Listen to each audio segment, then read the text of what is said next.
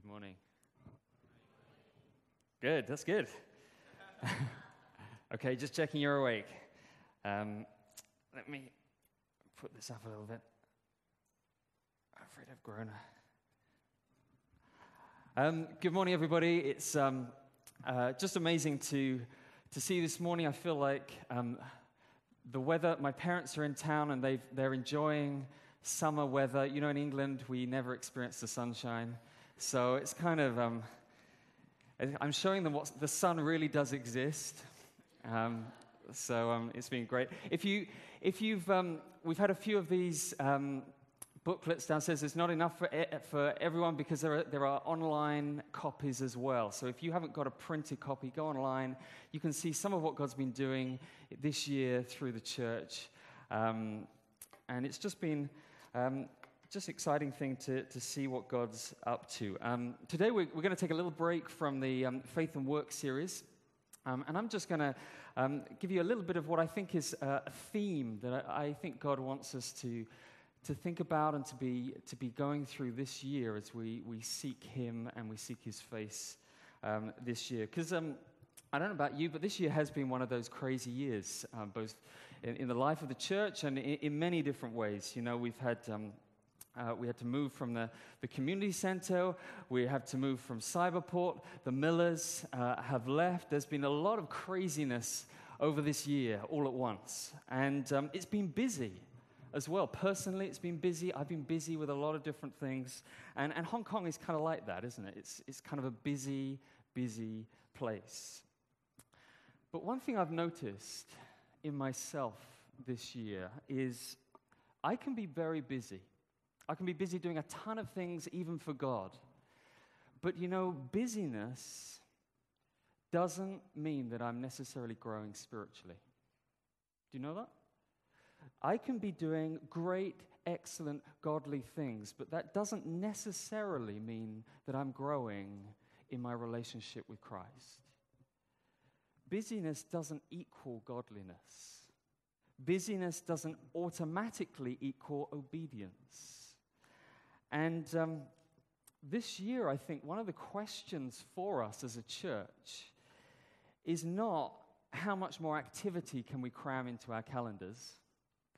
It's actually how much do I want to grow in my faith to know God and to love Him and to be more like Him in my life? How much do I want Jesus more than anything else?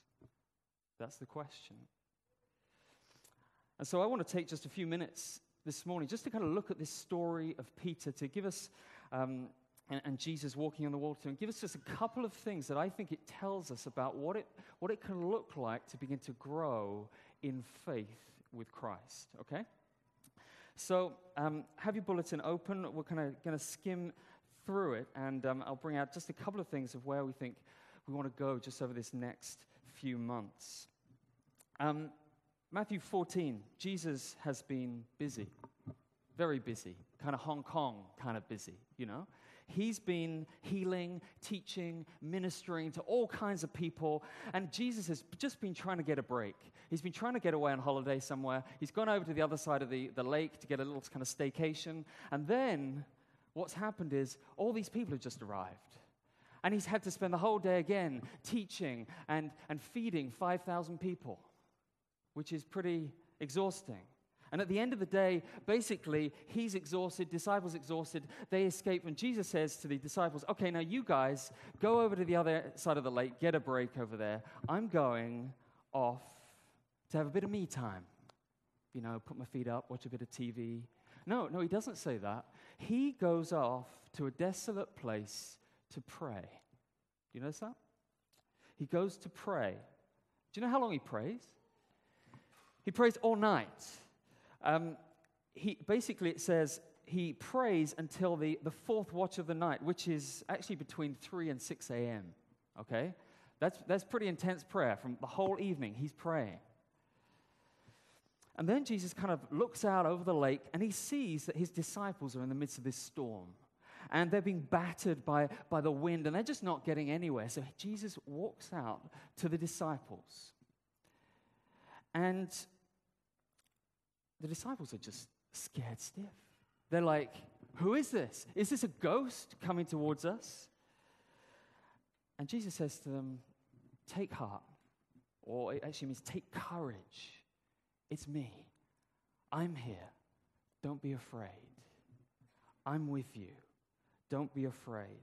Do you notice then what Peter's response is? Peter then says, If it's you, okay, so he's not quite sure, but in the Greek it says, Since, since, it, since it might be you, I want to know, so call me command me to come out of the safety of this boat onto the water because Peter wants to imitate Jesus. Peter, if Jesus is doing it, Peter wants to be doing it. Peter wants to do what he sees his master and his Lord doing. But he knows it's impossible. So he says, Jesus, you've got to, you've got to call me because I can't, I can't just get out of this boat. You've got to call me. What does Peter do? Well, Jesus says to him, Okay, come. Peter then gets out of the boat and does what in a million years I don't think he could possibly have imagined, right? He actually starts walking on the water. And he doesn't have armbands or floats to hold him. And he sees the power of Jesus as he keeps his eyes fixed on Jesus and he walks towards him. It's beautiful, right? Wouldn't you like to do that? Maybe. Practice in your bath tonight. I'm sure you won't get anywhere. But we could just kind of stop the story there. But the story doesn't kind of end with Peter the hero, you know, kind of walking on. It's like, wow, Peter, what an amazing job you did. The, the story goes, and I love this part because I can just really relate to this bit. Peter, eyes fixed on Jesus, walking on the water. All the other disciples must think, wow, what a great guy. Suddenly, he sees the wind, verse 30, and he panics. He's like, what am I doing? Am I nuts? And I can imagine what the rest of the disciples were looking as they saw him. They kind of, Peter walking confidently, and suddenly then, pew, straight down into the water. Because his perception has changed. You see, the crazy thing is the wind was always there. The wind was always there. His circumstances hadn't changed, it was just his perception changed. You see, when he had his eyes fixed on Jesus, the wind was nowhere near as significant in his life as when he saw, was when he started looking at the wind. You see, and, and as he starts looking at, at the circumstances around him, seeing the waves that come up, because you can't actually see wind, you can just see the effects of the wind, he sinks and he's going, Jesus, save me. And he's dropping down into the water. Jesus reaches down, this strong hand grips him with an unshakable grip picks him up, waves crashing all around him, and says, There, there, it's okay, no problem, Peter. No, he doesn't. Do you get what he said? He leads him back to the boat and he lovingly rebukes Peter, saying, You of little faith, why did you doubt? Now, he's not saying, Stupid Peter, only got to level three on your faith. You know, if you'd been level 10, you'd have made it. He's not saying that. You see, because that, Jesus later on says, if you have just a mustard seed of faith, you can move mountains. You just need a mustard seed. What he's saying here is, he's saying that word doubt means divided in two. He said, You started looking in two directions. You stopped looking at me, but you also started looking at the waves. And when you start looking in two directions, do you know what?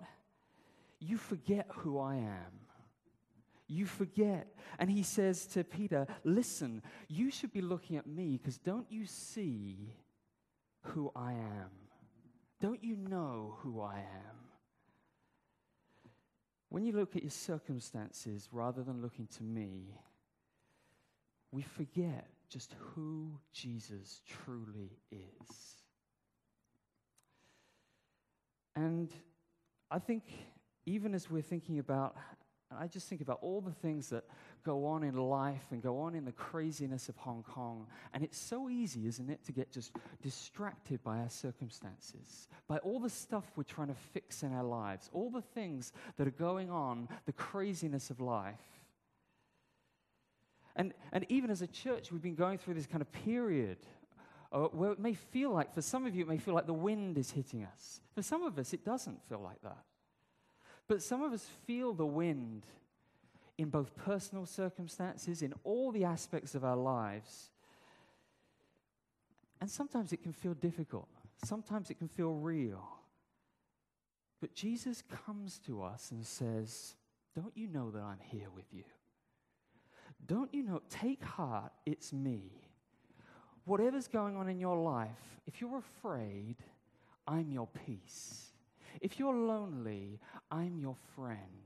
If you are worried and anxious or concerned, if there are things which are holding you down in your life, I am the source of strength. I am the source of comfort. I am the source of joy. I am the source of peace. Whatever is going on in your life, whatever circumstances are happening to you, do you know who I am? Do you know who I am? I'm with you. I'm with you. And it's amazing because as Peter goes back in the boat, his, his, his shaky faith has grown because actually he's seen something of the power of Jesus, right? He's seen something. And Peter gets back in the boat. Peter's looking a little bit wet, but Jesus is looking awesome, right? And isn't that what the Christian life is all about? That we don't necessarily look great, but we make Jesus look awesome. That when we see the power of God at work in our lives, whatever is going on, we focus on Him and we see He comes through when we fix our eyes on Him. And so, the question for us as a church, as, as Watermark, we've always said we always want to be used by God to help people take the next step on their spiritual journey, and this to be for the glory of God. And the question for us is Do I want Jesus? Or will I be looking in two directions? Do I really want Jesus in my life? As a church, do we really want Jesus? Or do we simply just want circumstances to change in our lives? Do we simply want to go back to being comfortable with whatever we're used to in our lives? And so I think there are two things this story shows me and shows us as a church and shows each one of us on our individual journeys with Him. There are two things that this, this shows us. The first thing is how do we get to actually want Jesus? One is there is hungry prayer. Okay? Hungry prayer. Look at Jesus. Jesus, in his busyness, why does he need to pray? Did you ever think about that? Jesus is God, okay? He's kind of pretty good at doing miracles. He can just click his fingers and stuff happens. You know, he can put food on the table, pay his bills, he can get it all just like that. He doesn't have to do anything. Why does he pray? You see, even in his busyness, he finds time to pray. And do you know, do you know how he makes time to in his busyness? Do you see what he does? He, he actually takes time out of sleep, even. You see, he fasts from his sleep because he wants his father that much. He wants that relationship with his father because he knows that's the only source that I can go to. That's the only place that I can run to, which is really going to give me the power, the strength, the peace, the joy, the hope that I really crave in my life. That's where we need to look. And if Jesus, though he's God, runs to his Father in desperation, knowing that he can only do, he can do nothing apart from God, do you not think that we might have to do the same? Are we better than Jesus in that? And so, one of the things we want to do as a church over the next um, month is we want to target a time where we fast and pray. Now, we have never done this before as a church. Some of you may be thinking, Man, I, like that sounds just weird. I don't know how many of you have ever fasted. Okay, one or two people. But you know, actually, in the history of the church, it is actually abnormal not to fast. Did you know that? Do you know the early Christians, every Wednesday and Friday were fast days? There was regular fasting. Why? Because people knew that there was something about we need to rely on God for everything. Um, Jesus, when he goes into the wilderness, he fasts. You know, after he's baptized, he goes into the wilderness. He fasts for 40 days. Uh, we're not going to fast for 40 days. It's okay. At least I'm not, because I'm going to waste away. Um, but 40 days, he's there, he's tempted by the devil, and he's hungry. And the devil comes along and says, Turn some stones into food because you know you can do it. And Jesus, I mean, that, that's tempting when you're hungry, you know, cheeseburger, you know, that, that that's tempting. But, but he says, Man doesn't live by bread alone, but by every word, every word of God, every word that comes from the mouth of God. What he's saying is, food sustains us, but ultimately it's God who sustains me. It's God who, in fasting and praying, Jesus is saying, I need you, Father, more than I need food. I need you more than I need food. That's what he's saying. When the tiredness comes, you know, Jesus fasts from sleep. He's saying, I need you more than I need my sleep at this moment. When the tiredness comes, when the hanger pangs come, Jesus is saying, This is how much I want my Father. I want you more. I want you more. I want you more. Someone once said, Fasting is the physical action that comes at the end of the sentence, God, I need you. Now, in Hong Kong, we're very self sufficient. You know, we say, God, I need you when my world collapses. Otherwise, I'm fairly okay, right? Or, or God, um, I quite like my comfort. You know, um, the thought of being uncomfortable just sounds a little bit, you know, the thought of being hungry, the thought of being doing anything which requires sacrifice sounds awkward, doesn't it? Except if you remember, we do that for the things we really want. For the promotion, the money we want, the kids we want to get into certain school, then we'll be very uncomfortable. We'll do, we'll stay up all night. We'll do whatever it takes to get what we want. And the challenge for us as a church is do we want Jesus enough to be willing to set aside time to pray and to seek Him and to run to Him? Okay? So, what we're going to do, and what I want to call and challenge us as a church to do, is starting in a couple of weeks, is to set aside some times where we will take one meal of the week and we will fast in that meal. Or maybe some of you can't do that. Maybe there'll be other ways for sleeping for an hour less. Or something which will cause us to say, not I'm just going to give that up, but I'm going to use that time to pray. And we'll put on Facebook and we'll put on some other things, some tools and aids to help us. But one of the amazing things is when God's people start to pray, then God shows up. And the very things that we were craving originally the peace, the joy, the life He actually begins to provide. And that's when it gets exciting following Jesus. Because then He looks awesome when He begins to provide, and it's not about us. You know, we're looking for, we're seeking a new senior pastor as a church. Do you realize it's impossible to find anybody who's going to be the right person unless we pray? So, are we praying for that? Are we praying? You know, we need to pray for God to provide in that area. We need to pray for our own hearts to go from kind of medium cool with Jesus to go to hot. That's what's called revival in the Bible when people's hearts get changed and we start wanting Jesus more than anything else. Do you know, in, in Scotland in, um, in the 1950s, two old ladies, they were 82 and 84, one was called Peggy, I can't remember the name of the other one. They suddenly saw that they needed to come to God and pray. And so they did. And they called the pastor and said, Hey, every Tuesday night we want you to pray. And the pastor was like, I'm not going to, like, these, these were kind of feisty ladies. These were strong ladies. And, and they came out and they, they went out to um, uh, just start praying every Tuesday night. Prayed, prayed, prayed, prayed, prayed.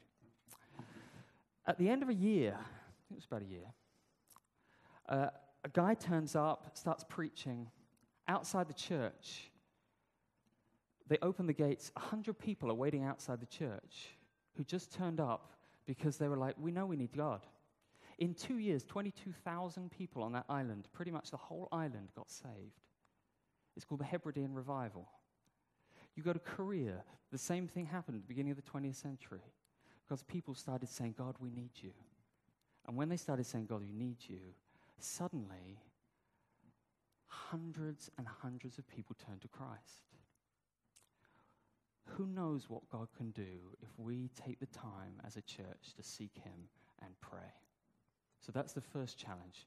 We need to pray, and we'll be fasting, and we'll be sending out some, in the next couple of weeks some of the things of how we're going to do that. Okay? Second thing is stepping out. You see, you've got Jesus and you've got Peter here. God sometimes gives seasons of stability and comfort but God never wants to leave us safe in the boat.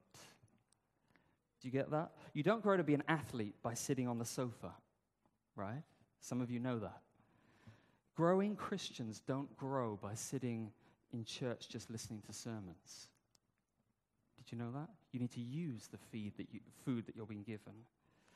And what happens is, like Peter, when they see Jesus, that Jesus is with us, and they call out and say, Okay, Jesus, Call me to come to you. Call me to step out. Show me how you want me to step out. When God's people start to pray that, start stepping out of the boat, they hear God's voice saying, okay, step out. And then when we respond, you see the power of Jesus, like Peter did. So, how do we want to step out? There's a, there's a lot of different ways I think we can talk about. One of the big dreams that we would want to do we're in a venue at the moment where we are at 80% capacity pretty well every week. You know, statistics show, and we have been for a while, statistics show that you cannot grow as a church unless you start looking beyond that. We know that we cannot increase more people in this, this place. Our prayer is that we might be able to start a second service. We have a new community center. We have new opportunities. We don't want to be a cruise ship, but a lifeboat. We want to be called to reach out to the lost. But the thing is, we're not, we're not at that point yet. We can't do that today, but we want to be able to do that tomorrow. So, how does it, where's it going to take us to get there? This year is not a year just for us to stay in the boat, stay comfortable. It's a year for us to step out and to say, God, where are you calling me? Let me give you one example of how I think this God has been working in this in our, the life of our church. Um, we've been praying for a venue for a long time as a church. And on this journey, God has brought us to Ebenezer. He's brought us here um, for this next season of our journey. Cyberport hasn't welcomed us back yet. Right? So we're here. But the, we're talking to the principal of the school. And you know this school is a school for the visually impaired, right?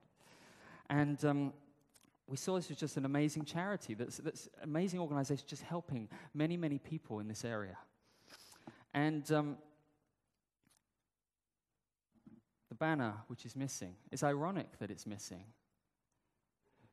because that should never be missing from the church, right? Should never be missing. And so the elders asked Ebenezer, How can we partner with, with you in any way? And they said, 11th of December, 11th of December, we have an open day and a fundraiser where we, we blindfold people, do people on a blindfold walk, and we'll take, there'll be guide dogs and things, and it's a great way for people just to understand what it's like to be blind. And so we were like, and you can't use the venue normally on that day in the same way. We're like, what do we do? But it seemed like God was opening up an opportunity. So we start praying, okay, what do we do? God, what do we do? And so the, the vice principal comes to us and says, okay, um, let's, let's arrange some stuff together. And um, how about you guys? Would you like to do something on the open day? And it was like, uh, yeah, like what kind of thing? Oh, you know, you do songs and a message, that kind of thing. And we're like, um, do you mean like a Christian message? Like the gospel? And he's like, yeah, that sounds great. Like, how many times do you ever have a charity at their fundraiser inviting you to share the gospel? But this is a great opportunity. 11th of December, we're going to do something we've never done before. We're not going to have normal service. We're going to have the opportunity to, to go and join them on the walk. Invite your non Christian friends to come. Let it be something where you raise some, we raise some sponsorship to help them. Invite your friends to come, and afterwards, we're going to just share the gospel with people. What a great way that God does what you would never even think of doing. God is at work. That's exciting. So, will you step out of the vote and invite your friends and get involved? There are so many other things that we as a church need. But God needs us to call out to Him first and then to open our eyes to see where are the needs? Where are you calling me to? It's not just to get more busy. Listen, we would like to start an Alpha course this year. We would like to, we lack a natural forum for non Christians and new Christians to come and discuss the faith. We want to be able to do that, but we need people to step up and help with that. To say, yeah, I, I hear the call of God. I want to step up and get involved in that. I'll provide food. I'll help lead a group. I'll bring people. I've never done it before, but Jesus, you're with me. Would you help me? With our new community center, we would love to start a, a play group to reach out to families which are here because there are so many opportunities there to reach people for the gospel. But we need people who are willing to say, hey, I'm willing to step out and be involved.